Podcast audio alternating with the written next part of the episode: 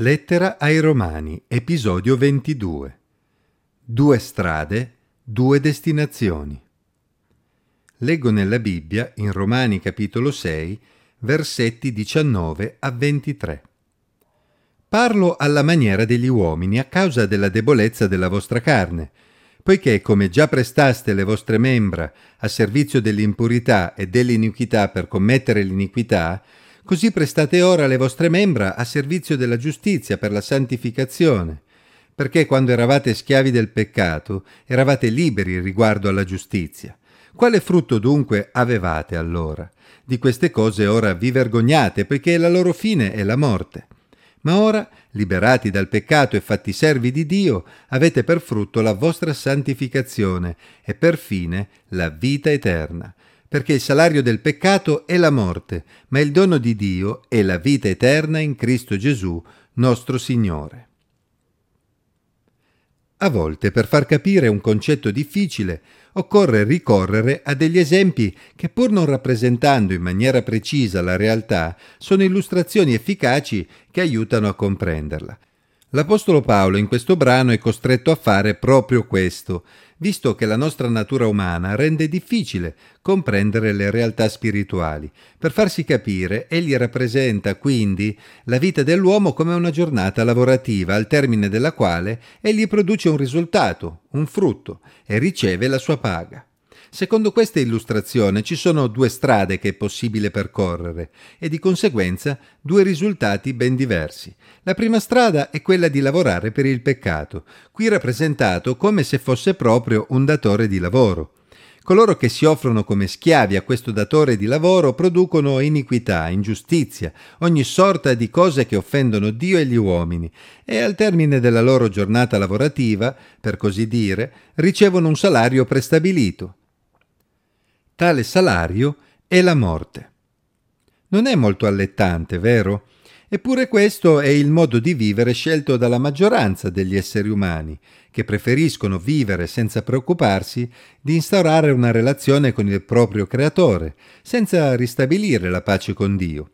Essi ereditano la natura peccaminosa di Adamo, ma non hanno colto l'opportunità di identificarsi con Cristo, il secondo Adamo, colui che è risuscitato dai morti, per non morire mai più, come primizia della nuova creazione di Dio. Essi rimangono praticamente ancorati alla vecchia creazione, non sperimentando la nuova vita di Dio in loro, e quindi non godono i benefici della nuova creazione.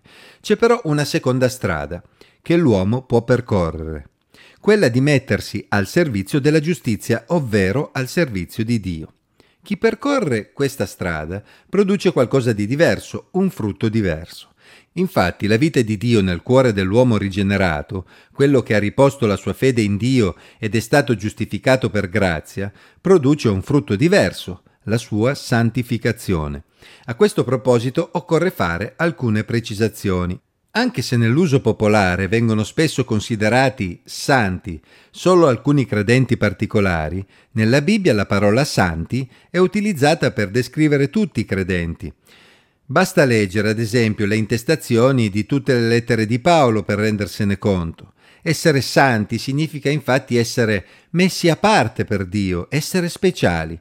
Tutti coloro che ripongono la loro fede in Gesù sono quindi santi nel senso che hanno un posto speciale per Dio, avendo il diritto di essere chiamati figli di Dio e di essere messi al riparo dall'ira di Dio.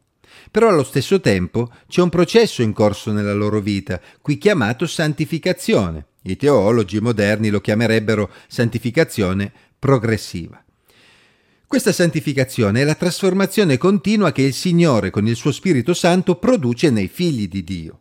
Questo è il frutto che Paolo si aspettava di vedere nei credenti a cui stava scrivendo, il frutto che dovrebbe caratterizzare ognuno di noi che ha creduto in Gesù per la sua salvezza. C'è però una profonda differenza in questa seconda strada. Il Signore non è infatti un datore di lavoro, come il peccato, che offre il giusto salario per le opere svolte. Infatti se fosse così, come abbiamo già visto più volte nella lettera ai Romani, nessuno potrebbe meritare la vita eterna, per quanto si sforzi di ubbidire a Dio. Mentre il salario del peccato è la morte, la vita eterna è invece un dono che Dio elargisce ai credenti sulla base della sua grazia e non sulla base di quanto sono stati bravi a percorrere la via che produce la santificazione. Ecco perché il credente che serve Dio deve farlo con gioia, sapendo che comunque la vita eterna è un dono e non qualcosa che dobbiamo meritare. La Bibbia in altri brani, ma non qui, parla anche di premi elargiti sulla base delle opere, ma il dono di Dio, la vita eterna, è come un minimo sindacale, dico così giusto per intenderci e per rimanere nell'illustrazione lavorativa fatta da Paolo. Un minimo sindacale garantito al credente che confida in Gesù Cristo sinceramente per la sua salvezza.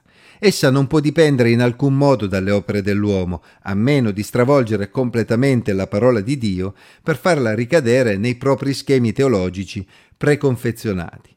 Come vedremo nel seguito della lettera, il credente ubbidisce comunque al Signore e ai principi che emergono dalla sua parola, proprio perché è spinto a farlo dalla grazia di Dio, perché la vita di Dio in lui produce un frutto di santificazione. Tuttavia egli non deve vivere nella paura, pensando che la vita eterna dipenda da lui. C'è una bella differenza tra servire un padrone con paura, perché temiamo che alla fine egli ci possa punire, e servirlo perché egli ci ha promesso dei premi oltre al minimo garantito. Ci sono quindi due strade e due destinazioni diverse. Possiamo servire il peccato ed ottenere come risultato la morte, oppure possiamo servire Dio camminando nelle sue vie proprio in risposta al suo amore, sapendo che otterremo il dono della vita eterna che Egli ci ha promesso.